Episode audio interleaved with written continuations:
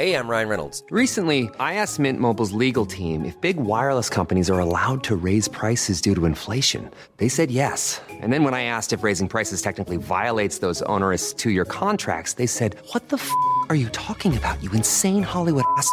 F- So to recap, we're cutting the price of Mint Unlimited from $30 a month to just $15 a month. Give it a try at mintmobile.com slash switch. $45 upfront for three months plus taxes and fees. Promo rate for new customers for limited time. Unlimited more than 40 gigabytes per month. Slows. Full terms at mintmobile.com.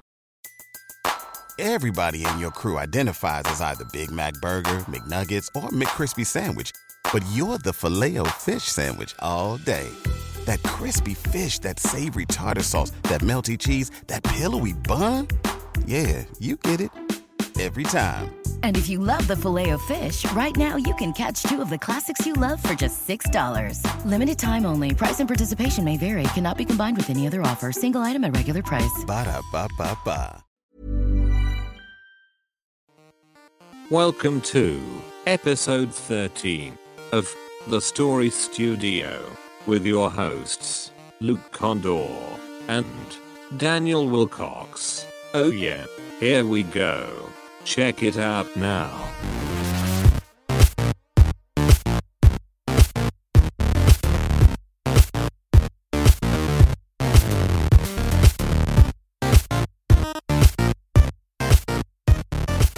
Welcome to the Story Studio, a podcast where an independent publishing company explores the world of self-publishing, independent art, and the future of storytelling. It's a show for filmmakers, writers, comic book makers, crowdfunders, entrepreneurs, creators, and anyone looking to tell stories in the modern world. My name is Daniel Willcocks, and today I'm joined by Uh, Luke Kondor with a K. and and Ben Errington with an E. Yep. Yeah, right. there is an E in Yeah. there. Yeah. there is one. At some point, Dan, we should work, like, work out a harmony and uh, do that intro together. Oh wow. that would be. Like- Welcome to Oh. the Story Studio. I was going to try them, but then I'm not going to embarrass myself with harmonies. no, Can I okay. beatbox? To the Story Studio. Can I beatbox Welcome over it as well? Do that again, Dan. Yeah. Welcome to the To the Story Story Studio. Okay. Professional as fuck. That was- um, that was beautiful.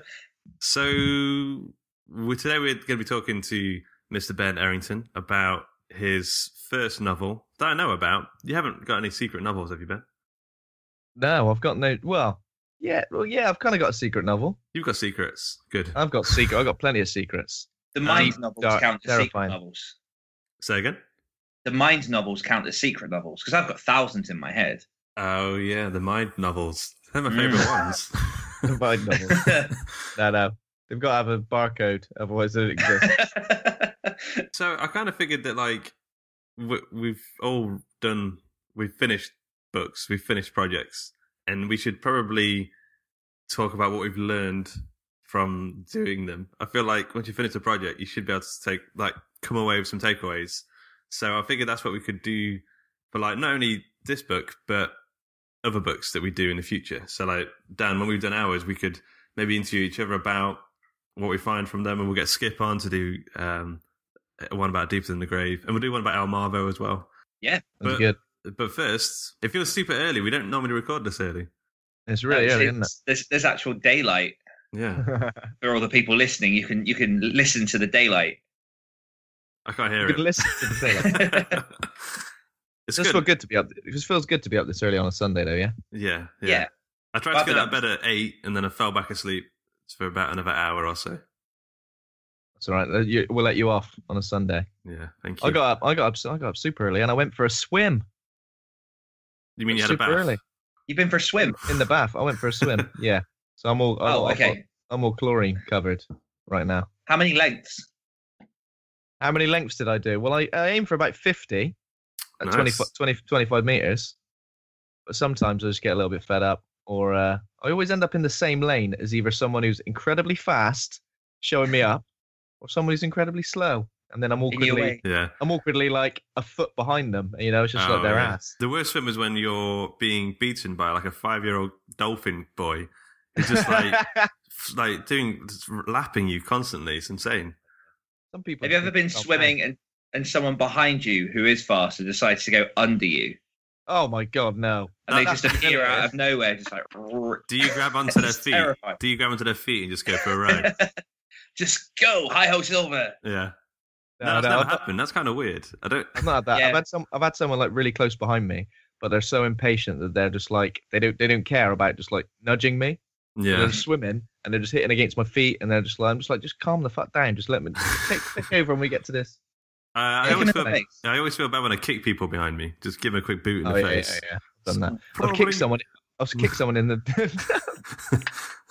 I've kicked someone like in the lane next to me before. Like I've got got a little bit, not sure exactly where I am, yeah. and How long are your legs? my foot's got a little bit, a little bit out, out of control, and it's gone sideways. I've kicked someone, and I've just, you know, I've just, Yeah. I don't even say sorry. yeah. That's how I roll. I'm a rebel. uh, Dan, what are you up to, man? Uh, editing, still cracking through. I finished the first section of They Remain Um because I'm kind of I've been listening to a lot of story structure podcasts and reading a lot of story structure stuff and just trying to see it in my head as the five main points of a story. So you've got your beginning hook. I'm going to just show myself up here. Beginning hook, Inciting like- incident. Inciting incident. The lock in, I think it's called. Or Yeah, is it called the lock in? I call it the middle bit. The middle bit.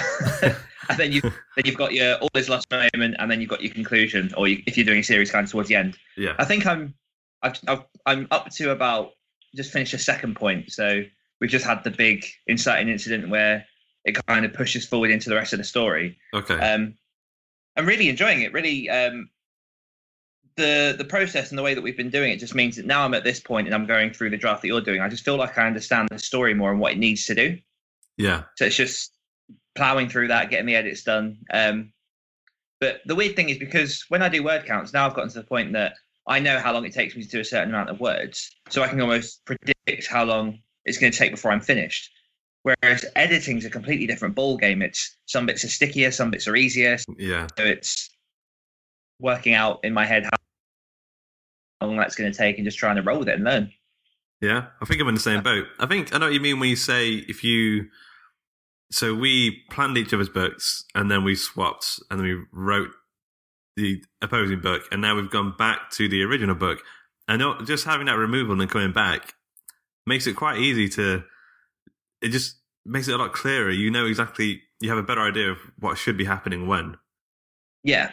Yeah, you just get this. I think we said it before. You get like a bird's eye perspective where you can just kind of go, "This works. This needs a bit of work," and Yeah. then maybe there are a couple of things missing to connect the dots. But Yeah, yeah, enjoying it. yeah, yeah. Me too. Have you guys changed the title of that? Yes. Yeah. um, Oh. we were going to call it it just- they, they rot because it um it seemed to work in the planning, but now it's less turning into less and less of a zombie book and more of a post-apocalyptic survival style thing. So rotting. there is some rotting, but that feels like more of the They title rot. to the sequel. Call it, they rot a bit. They they rot. they done some rot, and then uh, but like the se- we think that'll Nearly be the the rot. title of the second book. All right, okay. Yeah. Yeah, the first one seems to be a, a lot more of the human condition Oh, and uh, and, less, and less of the uh, actual rotters themselves. So Hmm. so what are you calling it? You calling it They Remain? I think Brexit. so. book one, It's, book it's the one, they Brexit remain. book. That actually, um, that title actually did come to me after Brexit. So you know, I do the Oh, right. the story ideas every day. Um, The day after Brexit, it's not exactly the same story as They Remain, but the initial seeds are planted at that point. Kind of. Yeah, Yeah. So, so you're going for They Remain. uh, Yeah. I think so. That's quite good. Yeah. I do like it. I do like it. Is it just like people just going, no, I will not, uh, I will not accept Brexit. Post-apocalyptic world now. yeah, they're still going on Pretty about. Brexit, even though there is no EU anymore. Are you It's sick set of the, 30 years in the future, but yeah, is anyone else sick of sick of the word Brexit? Where did it come from? I swear when like the re- I swear when the referendum was like first put across, and then in the weeks leading up to it, the word Brexit didn't exist. yeah. oh yeah, it's like anything though, isn't it? I mean, I think I prefer Brexit to Bromain. Oh my god! it sounds even, just like haven't even heard have you that not one. heard that? No. No, that was for the other side. That kind of sounds like you know, Bromain. come on, bro, man. Yeah. Sounds like an American bro. Don't you want to remain? Come on, bro, man. It's awful. Yeah, but Yeah. Brexit is the word. Just the word. I just don't. What I don't like is the word Brexit, and then the play on words that like the media use with the word Brexit. It just, it just, it's agonising. I cannot- I It's cannot- aw- it's awful. It's it's very clever stuff. Yeah. Uh, So What we do is we're going to take two words and slam them together. There we go. I do that just- all the time to an annoying degree with Cat. Like, no matter what we're doing, I'll put words together and try and make puns that really shouldn't be puns. I'll, I'll, Honey. I'll Uh, enjoy myself. Yeah, exactly. That's the kind of thing. I'll enjoy myself, My- but Cat will just shake her head in shame. The one that made me laugh was when I was at um, uni with pre-drinks. After a couple of years, became prinks, and I I hate that. Absolutely hate that. But that just seemed to be a lingering thing. Who's up for some prinks. prinks? Prinks. Free drinks is a bit odd as well, isn't it? Yeah, just Yeah, a little bit. It's just it's just drinks. they are just Yeah. drinks, yeah. I have once done pre pre drinks.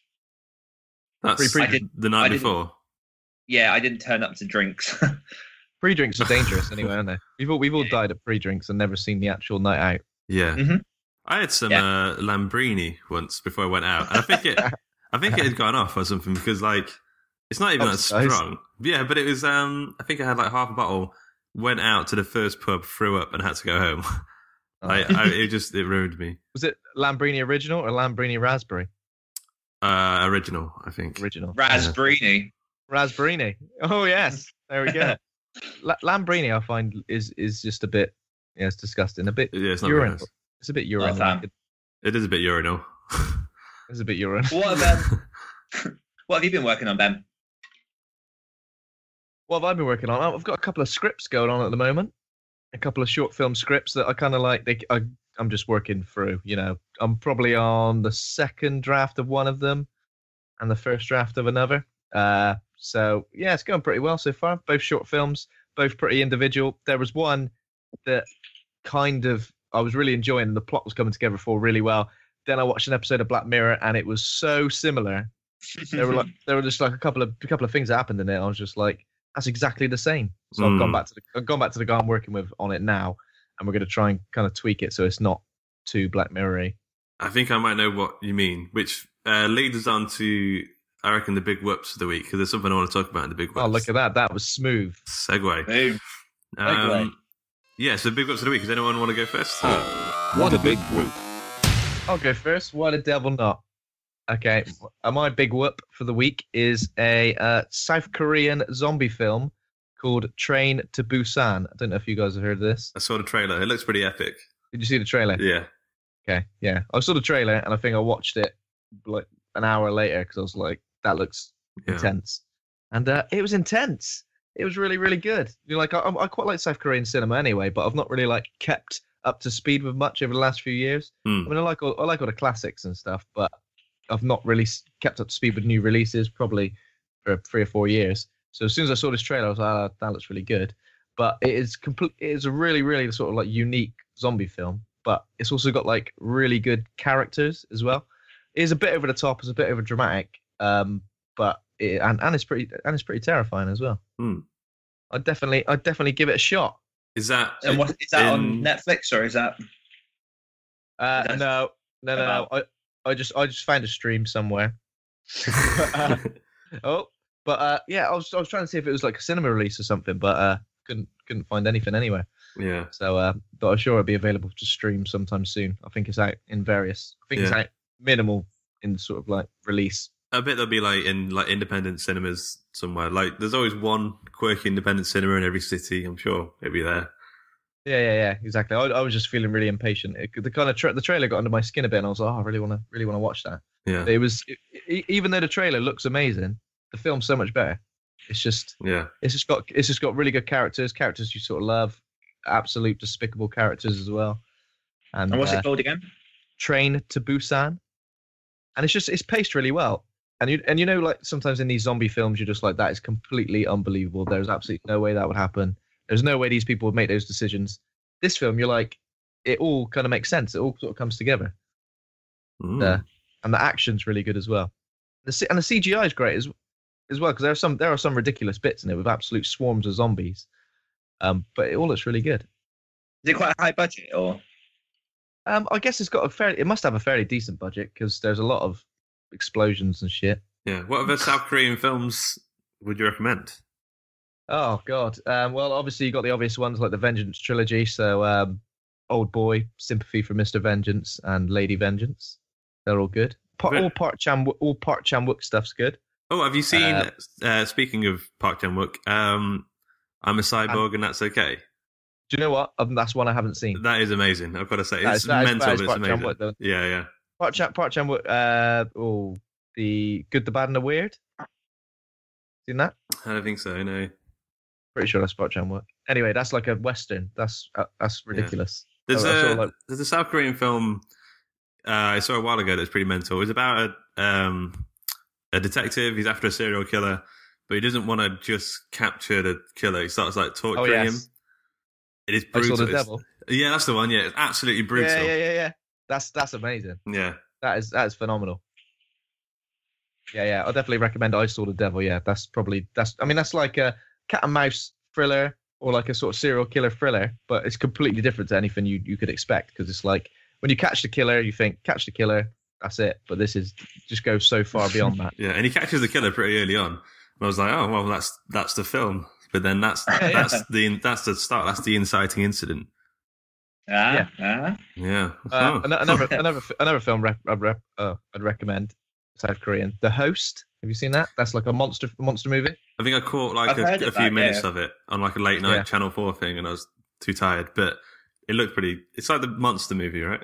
Yeah, yeah, it's like a monster movie. Just some weird sort of like mutant monster thing comes out of comes out of the of a river, I think, and starts sort of like killing people, eating people.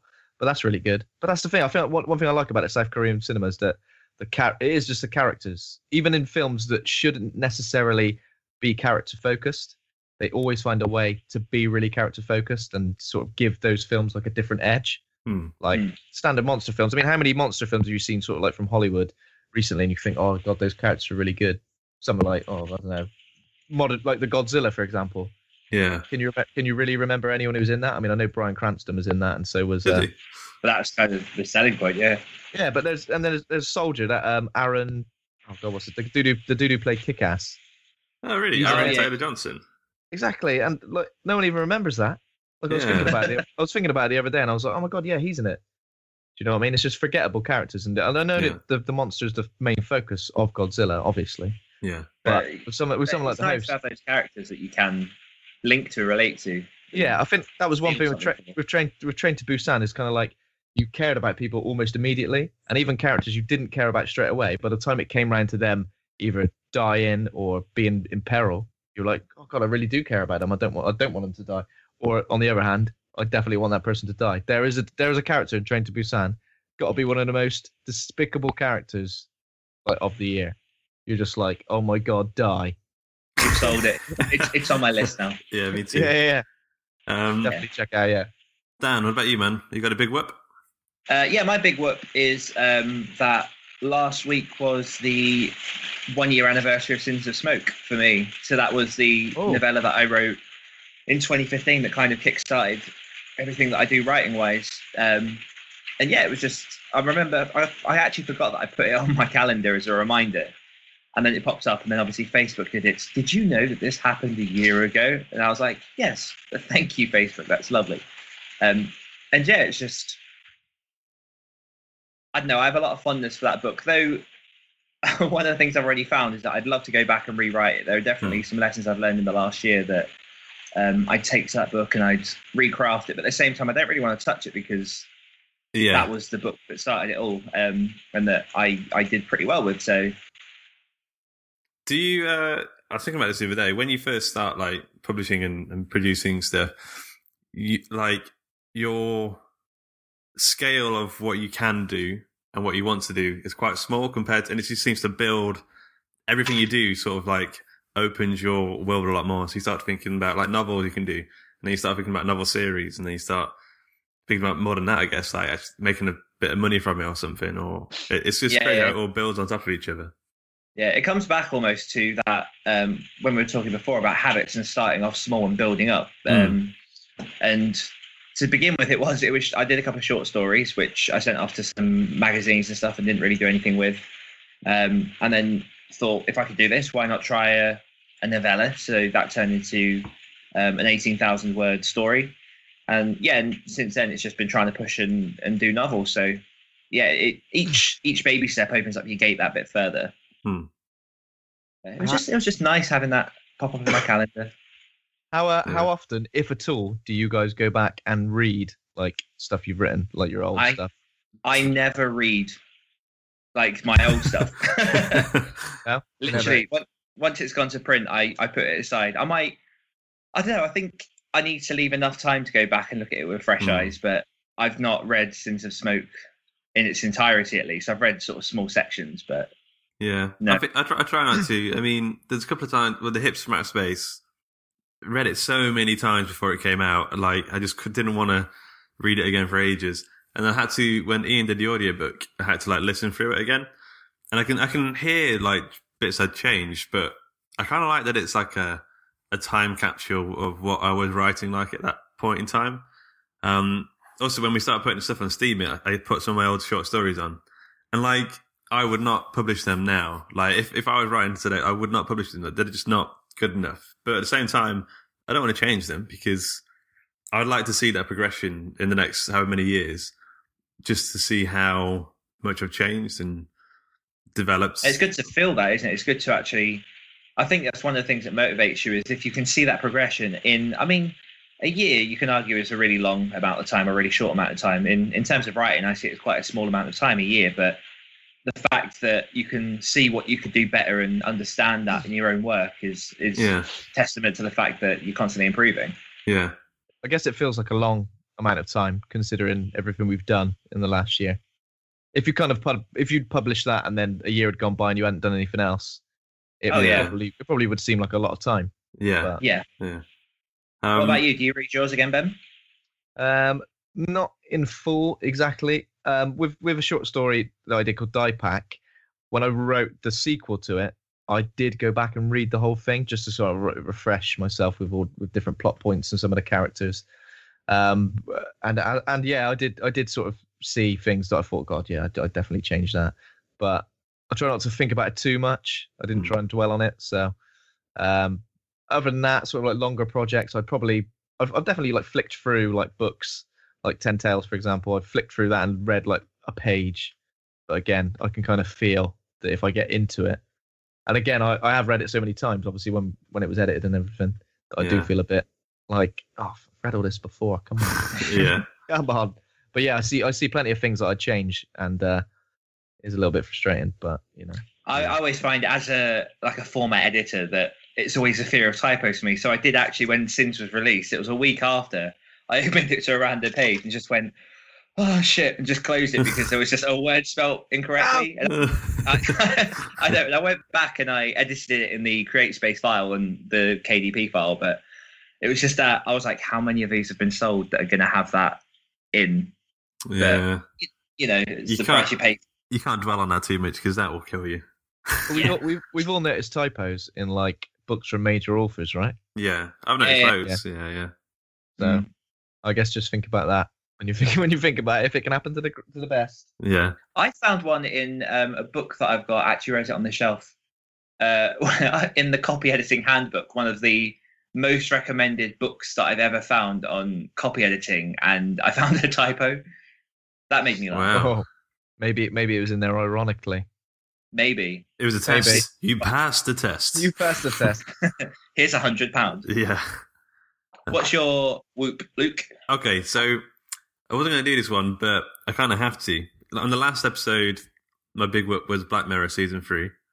This episode, I'm going to do Black Mirror season three, episode two. Like, it's just I've seen the first three episodes now. So next ep- the next podcast, I might have to do episode four or something. I don't know, but it's just such a good show. Like, I was a bit worried when I saw the first episode of this new season that it was going to be a bit more Americanified, but it's not. It's um, it's a bit more global, I guess. But um, episode two, everyone's told me so far that episode three is their favorite, which is the the um. And don't- Junipero? is that one? no, it's the shut up and dance one. It's, oh, the- right. Okay. it's yeah. the one that I'm guessing is similar to your short film that you're working yeah, on. yeah, yeah. I mean, obviously, yeah, you know a bit about that short film, so you Yeah, must have yeah. seen, seen that there were a few. There was it was just there were a couple of actual bits Yeah, that I kind of, that I kind of done, and an idea, including the big twist, yeah. which which I wanted to, which I wanted to include. Oh, that twist is pretty pretty mental. Yeah, I couldn't believe it. As soon as I, I, I was watching it, I was watching it alone. I had, to, I had earphones on. My girlfriend was asleep next to me, and uh, I just turned and sort of poked her. And I was going to say, "Oh my god, oh my god, this is exactly the same." But uh, yeah, I managed to. When uh, when that twist Can you not pretend? Can you not pretend you've not seen it and just claim it? God, I think I too many. know. Black Mirror is a bit of a a, a phenom at the minute. I think you can't really get away with that now. I don't Yeah. know. Um, when that happened, that twist happened. Me and Kat like looked at each other like, "What the? it, it, it's Yeah. that good." But I actually prefer episode two, which is the playtest one. Like it's it's the the best horror film, and I say film just because it's, it's an hour long. It's a self-contained story. It's pretty much a full feature-length film in a way. Um, but it's the best horror film I've seen in so long that actually terrified me. Like I, I watch horror films all the time, and they're, they're about demons and ghosts and stuff that just doesn't exist in my mind. Like I'm, I don't believe in ghosts, I don't believe in anything like that. But this, this like augmented reality implant thing that he gets, like some of the endings and it was so haunting. I, I just went to sleep that night just with with it like playing on my mind. Have you, have you seen that one, Ben? Yeah, yeah, I've seen that one. So That- like- yeah, yeah. there's like three endings in that episode. Um, the first one when he uh, said he doesn't know who he is. That that one really got to me because it's like it could happen. Like why? Yeah. And it probably will happen. Something crazy will happen like that at some point. But yeah, Dan, it's the most horrific thing, but like in the best way possible. It's on like, my list. Yeah, I think I think um is the dude is it the main dude? Who is he? The the American I actor. didn't recognize him, but I thought he was great. Like he's such a likable character throughout the. Throughout somebody the said to me so so yeah, somebody said to me he was Kurt Russell's son, but I don't know. I, I might need to IMDb that. yeah, I don't know if they were just saying he looked like him, but he was uh, like he played the character so like so likable, like, and I felt so sorry for him at the end of the episode. just wanted a quick buck. Yeah, just wanted to get it- get home. It was it, it was a good one. I think it was really well paced. The endings were, as you said, haunting. It was it was pretty intense, pretty terrifying. yeah, I think maybe it needed a little bit more time to kind of like establish him in that house, seeing various things because it was almost like Yeah. you saw a couple of things, then the girl he'd been interacting with came into it, oh and then god, it kind yeah. of just spir- and then it kind of just spiraled out of control. So I mean, yeah, I, I, it, it needs a bit more. If it had like an extra half hour, if it, was- if it was a full feature film, then it could have had that extra half an hour to build that that craziness inside his mind that, that's sort of building Yeah. up over time. But yeah, I agree. Yeah, yeah, it was it was great though. I mean, it wasn't it wasn't my favorite episode of the series by a, by a long stretch. I think I tried to tried to rank in my head the six, and then obviously you've you've only seen three, Luke. So yeah, you've got yeah. you've got three unbelievable ones coming up. I've heard, uh, yeah, the one I've seen, I couldn't help but look at like some of those ranking lists, and um, the one that was on the top, um, they say it's Charlie Brooker's masterpiece.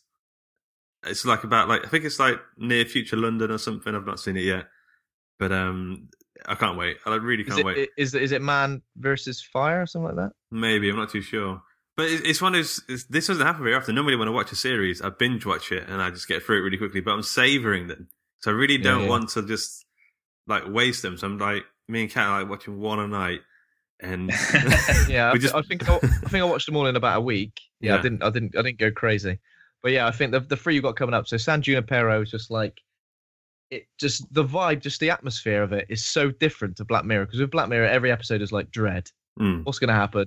What's gonna go wrong? What horrible twist is gonna happen where you're just like, oh my god. San Junipero is just so so different to anything you've ever seen on that Oh, show I can't but wait. still but still kind of like fits perfectly into the world that they've created. I know obviously they're all different standalone Yeah. stories. Just fits perfectly in there. And the other two, I mean, uh, the the last episode's like an hour and a half as well. oh, is it okay? Yeah. So I mean, you get a bit bit of time to sort of build with that. But Yeah, I would say I wouldn't say anything else. But yeah, check yeah. those. Dan, are you uh, are you salivating at all? You should be. A little bit, yeah. Yeah. Yeah. Yeah. It's no, good. it's um I'm kind of at the minute I'm trying to I'm, I'm so so behind. I keep just seeing myself as that slowpoke meme. Um but just like I'm uh, I texted my mate the other day going, "Oh my god, episode 10 of Jessica Jones is so good." And he was like, "Yeah, I told you this 6 months ago." Um but no, I'm, I, I kind of I like to work my way through things, and Black Mm. Mirror is on my list after I finish Jessica Jones. Well, the good thing about Black Mirror is you can just a la carte you can just uh, like watch any episode like um, Yeah. randomly because they're just their own little short stories. But I just can't get heard over nothing this. good things about it. I need to. I need to just put the time in and watch it. Yeah. This, Does it- season, this it- season is better than the first two. It's like, although Yeah, there's, yeah. there's there's two episodes I think from the first two seasons which I just absolutely love, like some of my favorite stories of all time. But I think Yeah, this yeah. season's just genuinely the, the quality is just better. Does it does it inspire you to write Yeah, more stuff for for the other stories? Yeah. I mean, the other Consider- stories is a bit more fantastical, isn't it? We we do a bit more, a bit more of everything. Whereas this is very focused on that techno paranoia. Um, Do you do you do you think that some of the other stories could very easily be Black Mirror episodes? Yeah, especially some of the video game ones and uh, some of Yeah. the more. Uh, Time, not- not- time travel ones? yeah, like the more the more sort of realistic, the more grounded episodes for sure. Hmm. Yeah, Yeah, yeah. Cool. Let's let's pitch them for for season four.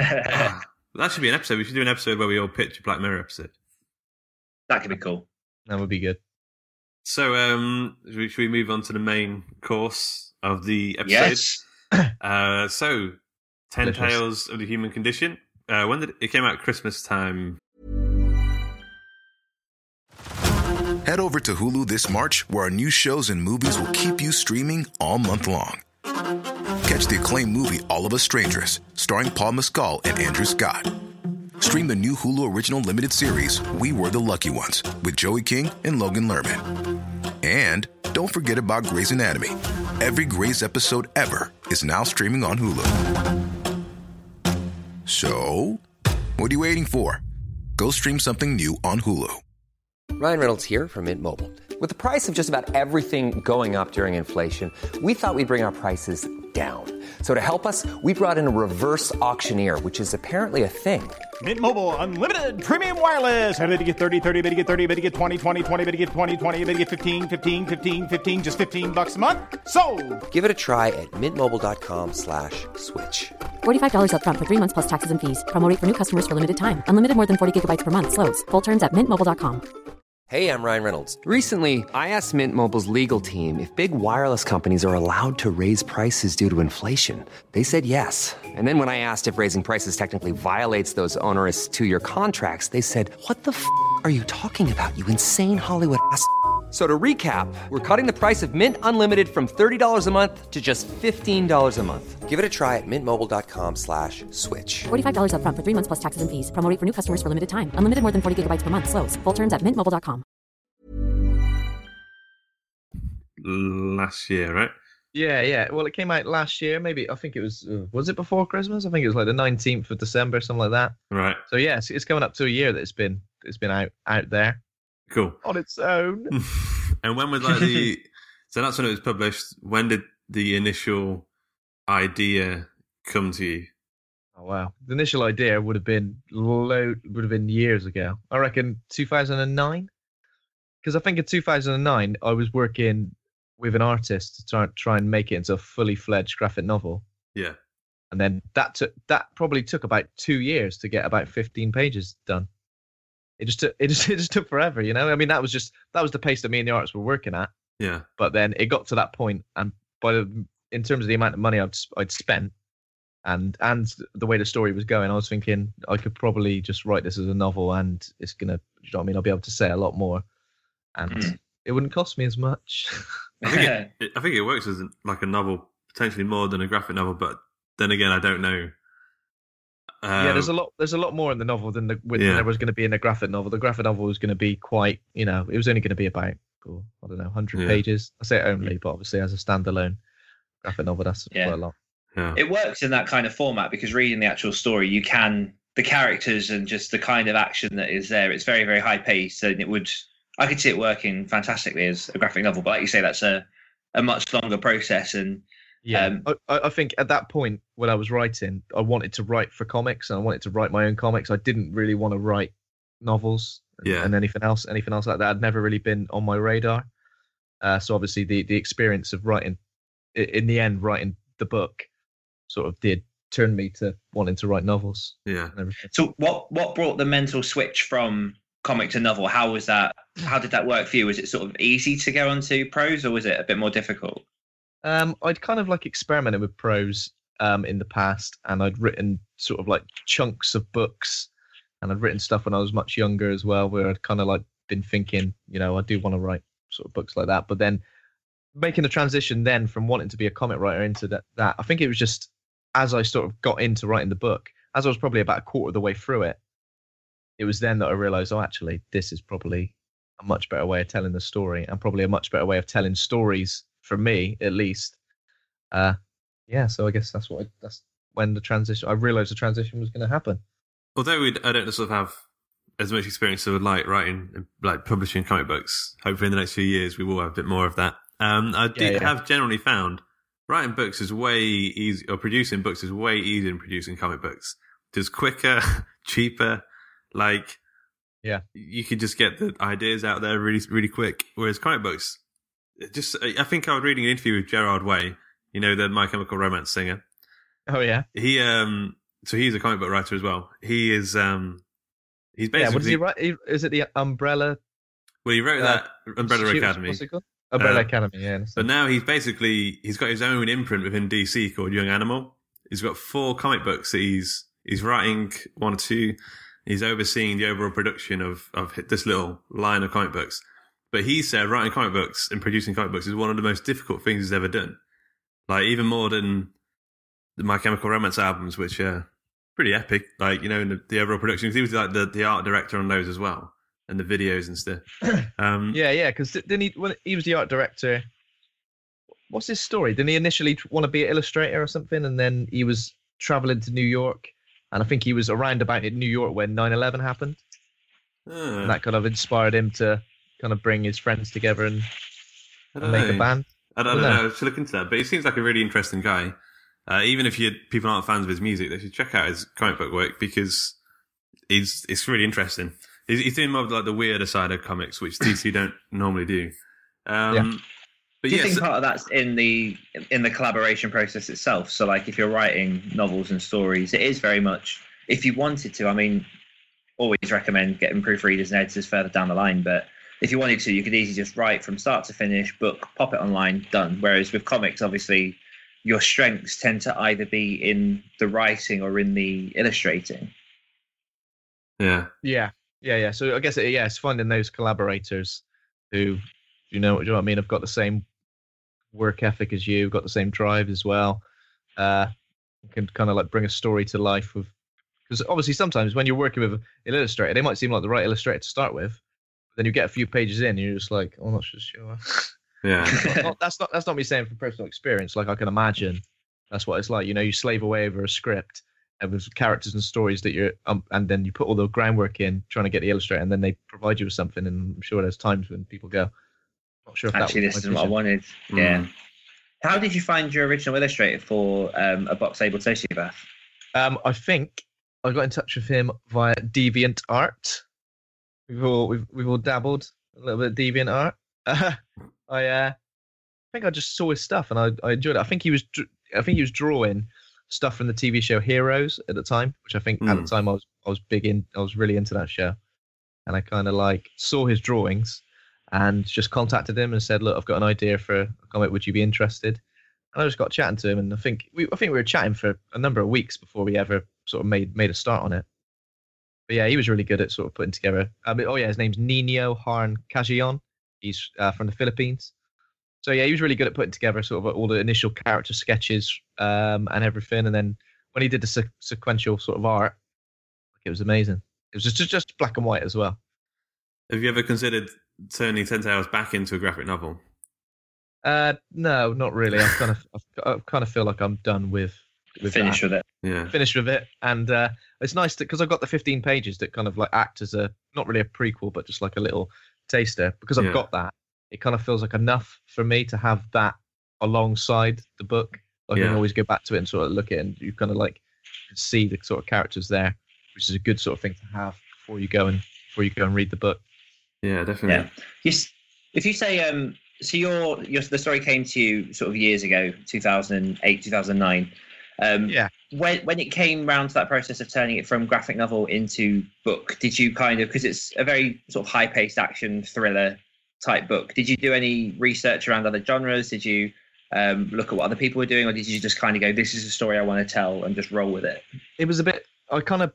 I've been reading a lot of like Chuck Palahniuk and um, Bret Easton Ellis, sort of stuff like that. Sort of like quite quite high paced, dramatic sort of thrillers, um, with with obviously a lot of violence in them. Um, that was kind of all the research I'd needed at that time to Mm. kind of help me craft my own story. And uh, as I said, because it was like the first book I'd written, really properly, sort of sat down to to write, I didn't really know what I was doing. So uh, so there was pretty much no planning. There was no mapping out of the plot or thinking about things. I kind of just had the idea of what I wanted to happen in my head. Maybe not even all of it, probably like two thirds of it. And I just started writing. And that, that was obviously why by the time I finished, I had way too much. Uh, what would you, what would you say like the biggest uh, challenges were when you were trying to in the writing and in the the, the publishing process? Um, I think everything was a challenge, absolutely every step of it, because it was the first time I was doing almost everything involved Hmm. from from the writing process, the editing process, to the publishing process. As I said, because it was because it was the first time I was doing it, it was all brand new information. Um, so yeah, everything was a everything was a challenge. But then that, that's good. It's good to find to kind of get over that hump Hmm. of doing it doing it for the first time, Yeah. and when, once you get over that hump, you know, yeah. you know what I mean. See, this is where I say like Sins of Smoke. It was that well. My first experience with actually publishing was I'd written a play um, at, at university that did reasonably well grade wise. I say reasonably well, I did very well. Um, and I just kind of Oh. being, being modest. But, um, no, I, I basically just threw that into a Word document and threw it online as a test of how to go through the process. Um, whereas I find it so almost, almost inspiring, or not almost inspiring, that you had this like several hundred page book Yeah. as your start starting point. Whereas a lot of people do tend to start with novellas or shorter stories to just get get their head around how it all works. I'm, I'm going to admit that Ben blew my doors open. Just something I say every now and again. But like when we first started at Hawk and Cleaver, I'd only been like writing short stories and stuff, and then Ben said, "Oh, I've got this like 110,000 word novel," and then it's only after that I sort of realized that it was sort of possible, and it wasn't long after that when I wrote my first novel, just because I knew that we could do it in a way. I, I blew your bloody doors off. You did. But it, it- was it like God? If that guy could do it, literally, literally anybody can. Literally anybody can. Right, I'm getting down to it right now. So yeah, no, um, that's that's good. That's good though because I, I feel like I feel like that. Um, obviously, once from listening to your podcasts, ye like a couple of years ago, Luke. Hmm. Obviously, when I first got in contact with you, that was the step I needed to take. It was almost like other people around me legitimizing the writing and the publishing process. yeah. It did kind of give me that nudge because there wasn't really anybody that I knew who was writing. It's Yeah, I was going to ask if um, you actually had anyone you could talk to about the publishing stuff, or if you were just, you know, an island out in the ocean. I was pretty much an island out in the ocean, yeah. And I was I was making smoke signals, and uh, I, ma- I, made friends with a volleyball, and uh, you know it was it, was- it was difficult, but that was the thing. That was I needed to make that. I needed to reach out to somebody initially to get, and then obviously I got a lot of knowledge from Luke. He told me a lot of stuff, and then once that's done, once I've done that, then obviously can move forward with bigger bigger stuff. So yeah. Yeah. So that was So kind of how I came across Matt because I was writing or just trying to get into the writing scene and meet people that were doing it through um, a friend of a friend of a friend. I was recommended his book, The Jump. Read that and was like, oh, he's an he's an indie author. He's awesome. And then just on a whim, just sent him a message and got talking to him. So I think putting yourself out there and actually just talking to people because I find that indie authors are very very friendly and very happy Oh, yeah, to talk about what they do. And there's so many ways to do it as well. Like sometimes it's good to have just like a, if you follow loads of wolfers on Twitter, sometimes have a nice little sh- sh- short conversation, emailing people directly and just like asking them, you know, a world of questions. I think yeah, because pe- people are always willing to, and I feel the same now because I've de- I've definitely had. I mean, it's it's a bit bit of a shocker that people would, but people have kind of reached out to me and sort of said, "Oh God, how did you publish this book?" I've you know I've written a little bit. A couple of people on my Facebook uh, friends list have done that, and then a couple of couple of random emails I've had before. So it's good to sort of try and put across the knowledge you've gained and sort of help other people, Hmm. help other little authors sprout out of the ground. So they're not an island. They're not an island yet. Yeah. If um if you could go back, well, not so much go back, but if you were now to start and completely redo Ten Tales of Human Condition, what lessons do you think you've learned in that initial process that you're going to take forward? Because I know you've got a book planned for next year, which Yeah. is Yeah, yeah. uh, the the pursuit, the pursuit. The pursued, yeah. Yeah. Um, is there anything sort of major that you're taking forward from that that you're going to carry over into that book? Yeah, yeah, I think so. I think absolutely loads, really. absolutely loads. Because I think with Ten Tales, I did just sort of, I used to sit down and just write so much, and there was no real, there was, there wasn't really much substance behind it. It was kind of just, uh, just writing pants in, as you say. Uh, Mm. just, just writing pretty much what, whatever came to me. I had some sort of idea of plot, but now I think mapping out plot is really, really important. Thinking about stuff a lot more. Um, because you know what I mean. I'd, I'd I'd write plot points and sort of different things that, n- that the book could hinge on, and I'd write them. Just they'd come to me, and I'd write them immediately. Then, do you know what I mean? There's no fault behind it. Yeah. I think now I'm going to put, you know, what I mean, with every with anything I've written in the last year or so, there's a lot more thought behind it, a lot more planning. Um, I like to write out really simple sort of like treatments of the whole thing, so at least I've got something to reference when I'm writing and when I'm sort of breaking it down as well. And I think I'll think a lot more about word count too. Whereas Mm. with Ten Tales, obviously, by the time I got to 110,000 words, which was a lot, I, I did I did obviously trim out a lot of that. I ended up, I think I ended up at around about 70, 75,000. So obviously, there's a lot to lose, but because there was a lot of waffle.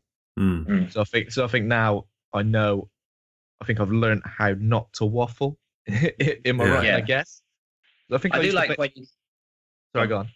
I was going to say I do like when um you do you know message with an idea and say oh, I'm thinking of doing this, and then a couple of days later you almost bring out like a two page synopsis of what the story is going to be. It's really interesting reading those because that's that's just a really good way to outline what it is you're doing and get the idea behind it and the, the gears rolling. Yeah, Yeah. I like to do that. I like to do that now. I don't know about you guys if you if you do that with the synop- synopsises or the treatments and write out sort of like start to finish what's going to happen. Uh, I do to We a have- degree. Yeah. I mean, I like to um more and more nowadays. I like to create almost like a Hollywood elevator pitch of what the story would be. And that, Yeah, yeah. every day. So one of my things at the minute is I try and come up with like a new idea every day. That's what I'm trying to get it to the point where it's a pitch where I could give it to someone and they could, you know, visualize what the story would be. I'd like to get to that point now for myself when I'm writing a book. Um, did we do that with Project Dan? Dan, I can't remember. We we sort of did. I- we Project kind of we Dan Dan. came up with we came up with um initial just a paragraph of what the story could be and roughly the mechanics, but yeah. I don't think it was any- it wasn't it wasn't anything detailed. I think when it came to actually writing the beats, it was I I put bullet points for the key points I wanted to happen, but it wasn't so much a flowy, almost prose version synopsis of what the story was. It was more just like bullet, bullet, bullet, bullet. Yeah. Yeah, I, f- I think that definitely helps because I forget stuff as well.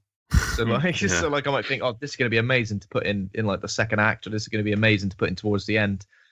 And then unless I've got it there in that treatment or in that synopsis, I'll forget stuff. Yeah, I think I had it on one of um, our Scrivener files. I think I actually had a little folder that was just called Word Vomit, and it was just literally yeah. like, this could happen and this, possibly this. Oh my god, what is this? And just kind of literally let my mind run free. Yeah. I mean, that's important.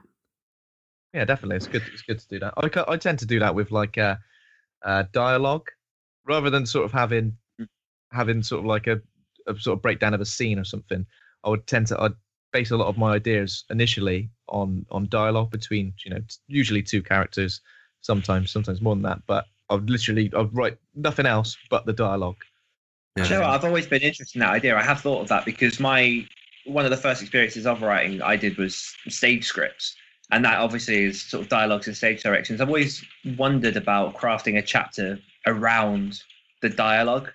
Yeah, That's uh, how Tarantino does it. Um, he, I can't remember where I read, but he, he said he, when he's writing a scene, he'll just write 30 or so pages of them talking to each other to find out what they're actually going to talk about. And then he'll know what they're, that's why, I think that's why his scenes are so dialogue heavy, but they're also, Mm. they work in that way as well. that makes Very sense. Because I guess because I guess the Hateful Eight was was you know what I mean so much dialogue in pretty much one place as well. Yeah. The whole film for like a two and a half hour film. Yeah. And you know, Have you heard what? Uh, sorry, change subject. Have you heard what Tarantino said recently? Is he retiring after two more movies? Yeah, two I- more movies and he's done. I heard him say something similar a while back. Because I know he said he doesn't want to be keep make. He wants to make a certain number of films and then just leave and Yeah. have like a perfect record. Um, Mm. Has it been a perfect record though? I'm trying, I can't think of any stinkers. Everything I've seen of his has been There, there- fantastic. there are no there are no stinkers. The the only one for me that I can't really call a film that I love is Jackie Brown. Yeah, But I know Jackie a lot, Brown, A lot, yeah. a lot of people do love that. Um, but apart from that, it's a pr- pretty much perfect record, surely. Have you seen True Romance? Oh yeah, man. True Oh, Romance. that's well, so he, good. he just he just wrote that, didn't he? Yeah. Yeah, Yeah. True Romance is definitely s- definitely up there in my top ten. Uh, what uh, I know some people. I mean, I quite liked it, but Death Proof, I don't think was as wildly loved as some of his Yeah, others. yeah, that's a good point actually. Um, I I did like Death Proof, but it didn't feel because because of that whole Planet Terror, Death Proof, Grindhouse weird thing that kind of like in some some cinemas they were both together and other, then they were like separate. Because of that, it did kind of like knock it back a bit, didn't it? It didn't seem. Yeah. But then, but then I think as a film on its own, it is it is really good. Yeah. It's probably it, it's probably not nowhere near one of his best, but He's talked about um, uh, how Death Proof and Kill Bill, um, maybe a couple of others, are are films within his film universe. So like he Yeah. has Pulp Fiction and um, uh, the World War Two one. I can't remember what it's called now. Um, but they all take Uh, place. Inglourious Basterds. Yeah, they all take place within his Tarantino verse, and then the the more film uh, sort of pastiche ones, I guess, are like films that take place films within his Tarantino verse, which is quite Oh, interesting. Yeah, well, because obviously in Pulp Fiction and Reservoir Dogs, you've got Vincent Vega, so John Travolta's character, and Michael Madsen's character from Reservoir Dogs are brothers, aren't they? Yeah, yeah, yeah. It's cool. I like it. I like that idea of building a Yeah. universe. I've heard, I've, I've heard a few more sort of like funny little rumors about people who might be related or people who might have met each other. Yeah. So, would you recommend writing the dialogue as a good technique to try, or do you think that's kind of It's, could it's be obviously, difficult? for obviously, it dep- obviously it depends what works for you. But um, in terms of in terms of some of the stuff I'm writing at the moment, a lot of it hinges on the dialogue. Mm. Uh, especially like in the last couple of short stories I've published, I feel like it hinges on the dialogue. So I've kind of like written the dialogue for a couple of key scenes that are like anchor points Hmm. that I know that I know are going to kick off this this sort of section of the book, and then we need to eventually get to this dialogue. I mean, and then once I've got the dialogue there, it's quite good to kind of like link it all together. I'm, I'm going to try yeah. it. I would say I've noticed that um, dialogue, the best dialogue I see consistently is in comic books. I don't know what it, I don't know why Yeah. it is, but um, because I guess because it's so important, like it's it's not hidden within other text. It's just so out there. But the dialogue in comic books is normally spot on, and if if it's bad dialogue, you can you can see it straight away. Um, but The only thing I don't don't like about sometimes in uh, comic book dialogue was when I read um, the Civil War graphic novel. There's a lot of expo- exposition in just pointing out who the characters are, which I I, get they have to do. I was Yeah. going to say exactly the same thing then, Dan. I was going to Yeah, say exactly the like- same thing. Yes, you're right there, Tigra, and then all this other stuff, and you just Do you, do you have, have you guys read The Walking Dead? Much of the, much of the comics. Yeah, I got I've all the way to the point where it jumps forward like five years or something. Yeah. Oh yeah. What when with the Negan stuff? It's Yeah, just yeah. like uh, yeah, yeah. Um, I always find with with The Walking Dead. I mean, I love it. It's one of my it's one of my favorite comic book series. But I always find sometimes the dialogue in that feels really exposition heavy, and Yeah. it just doesn't feel like how people talk. Yeah, It feels like people are so they they talk like so matter of fact, and they explain things so like succinctly. You're just like people don't really talk like this. But then it'll go the other way, yeah. some some of the some of the scenes are like really good, and with the, with the Negan stuff, I really didn't think it would transfer to live action very well. The way he spoke and the way he kind of like, I thought no, that if they if they rip lines directly from the comic book, it's not going to work. But then obviously with the season seven premiere with with Negan, it just he said stuff that was exactly the same as in the comic books, and it just worked so well. Is that But then because is that because it's Jeffrey Dean Morgan who's like it's got to be delivering the lines? because he's Yeah. because he's good he's good as a bastard. Isn't Yeah, yeah. That reminds me a little bit of um, Suicide Squad and some of the exposition and that the dialogue doesn't feel organic, Yeah. especially on the screen. Like one part, and I- I'm not going to like dive too heavy into it, but one part with um, it's Katana, isn't it? With the is that her name? With, the- yeah, with, the, with yeah. the samurai sword, yeah. Yeah, yeah. and She's she's kneeled over, clearly whispering to spirits, and then one of the guys turns around and goes, "She can talk to the spirits in her sword," and we're like, "Yeah, you can Yeah. tell that. You don't have to say that." Yeah, yeah. yeah, What what I don't like is when films that are a sequel to another film constantly ex- deliver like exposition and then as if to explain what came before. It's just like, Hmm. well, if you're a sequel, it's pretty likely that the person that whoever's watching has seen the first one. Yeah. We just don't need this exposition. Do you, do you know what I mean? That that's that's sort of something that what I saw some recently was a lot of exposition. Oh yeah, Doctor Strange. Doctor Yeah. Strange. Oh, I've not seen Doctor it yet. Strange. Oh, have, have neither of you guys seen it? No, No, not yet. Because it's an origin film, an origin story. There's a lot of exposition, but it is good. But do you know what I mean? The constant explaining of all these ridiculous, crazy things is a bit too much at times. yeah, It does feel like, but I guess with a Marvel origin film that you want to fit into like two hours, Mm. because they're not just they're not just introducing a new character, they're introducing a whole other playing Side field of the universe, yeah. So far, yeah. Yeah. I'm quite excited because exactly. Doctor Strange is has always been one of my favorite characters in the Marvel universe. Um, Yeah, I've, I've never really been massively into him, to be fair. if you if you I don't read, uh, there's a like a run recent. I think it's just coming to the end of its um, twelve issues now. Um, but it, it's like it's it's not brutal, but it's really dark, and it's like about how Doctor Strange, when he he uses the magic, he sort of corrupts his soul as as he uses it, and it's such an, like an interesting take. It's quite funny as well, but it's um. If, if anyone was going to get into Doctor Strange, I'd say read that first because it's it's it's it's a good it's a good run. Yeah, yeah. I, I, I definitely, I would like to check it out because I did enjoy the character. The only thing I've ever really seen of the character, though, I'm quite a layman when it comes to Doctor Strange, It's just him in other stories. Yeah, Yeah, in, yeah. In, in bigger sort of like Avengers stories or like Civil We War. We need He someone that he can do Civil something War. more than their powers, yeah, but they need something Yeah. fantastical to happen. It's like Yeah. um, he's quite big in the in Infinity Gauntlet, isn't he? I think I think he will be in the films as well. I think, um, yeah, I think that they've introduced him at the right time because if if they Yeah. did him earlier on in Phase One, it would have been a little bit too ludicrous. But I think Yeah, we're, yeah. we're all ready for it now. Yeah, with with Gar- with Guardians of the Galaxy, that's going to like set everything up for pretty much anything, isn't? Any Yeah. any kind of any kind of because I think initially it was it was kind of in kind of felt rooted in reality, didn't it? Hmm. Until until we started getting Thor, Yeah, which was, I guess I guess was quite early on. Yeah. Well, yeah, especially with the first Iron Man. yeah. Do you have any plans with your books? I know you've got a couple of um, sort of novella series, but do you think you'll look at doing any full size novel series? Um, I don't know really. I've I've not really had an idea that I think can span across more than one book at the Yeah. moment, but I'd definitely be open to it. I think Yeah. so. You can, you can create your own multiverse. I'd love to create my own multiverse. Yeah, that would be that would be that sounds exciting. Uh, so we've, we've been talking for like an hour now, um, so we should probably start to wrap up. But before we do, we need to do some quick fire questions. Quickly, please. Are you ready?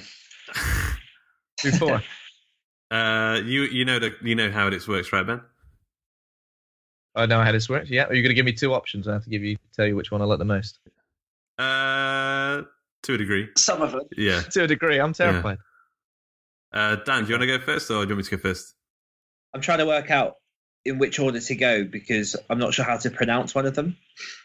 Oh well, I'm not too sure I'll, either. I'll go. I'll go second. Okay. All right. You ready, Ben? Wait, no, I've done that wrong. I'll go first. You ready, Ben? okay. I'm, Yeah, I'm ready. Go. okay. Tea or coffee? Coffee, Whiskey or vodka?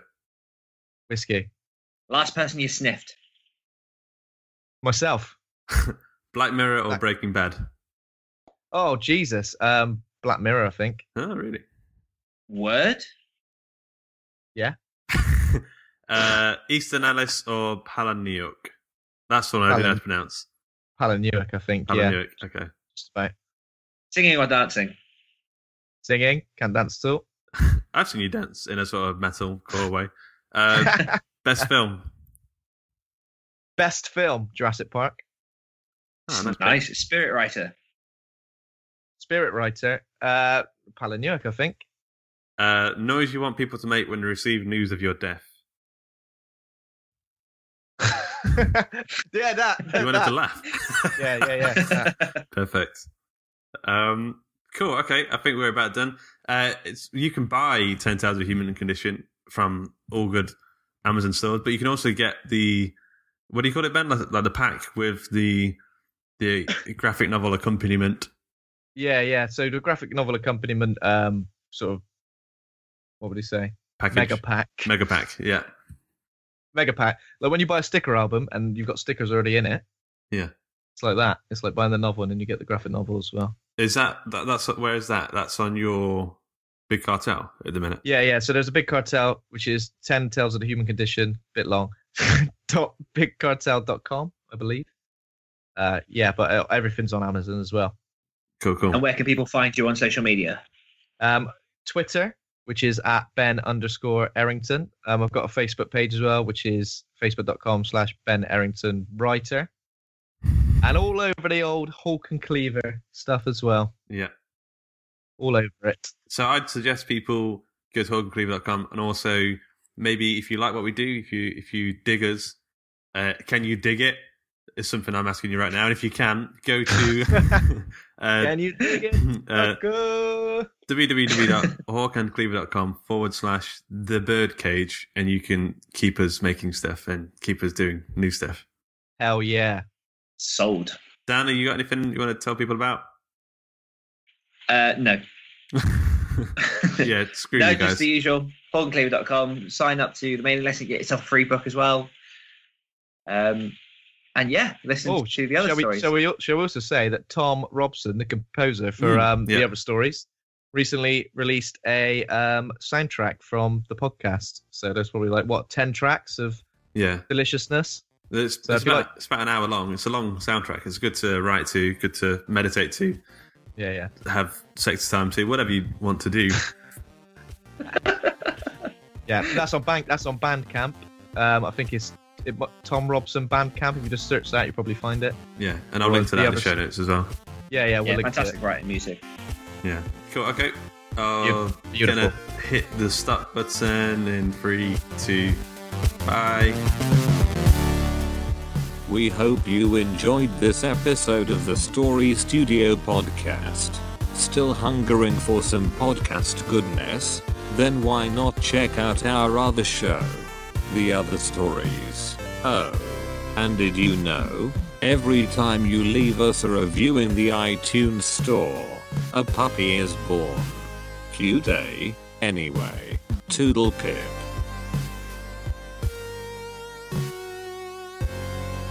No, no, don't Okay. do do it with a mouthful of biscuit. Spit. Oh, crumb. welcome to the Rory Studio. Wait, wait, wait, hold it, hold it, hold it. I enjoyed that. Before Shopify, were you wondering where my sales at? Now you're selling with Shopify, the global commerce platform supercharging your selling. You have no problem selling online, in person, on social media, and beyond. Gary, easy on the cha-ching. oh, sorry, but my Shopify sales are through the roof. Start selling with Shopify today and discover how millions of businesses around the world use Shopify to ignite their selling. Sign up for a $1 per month trial period at shopify.com slash listen. Shopify.com slash listen.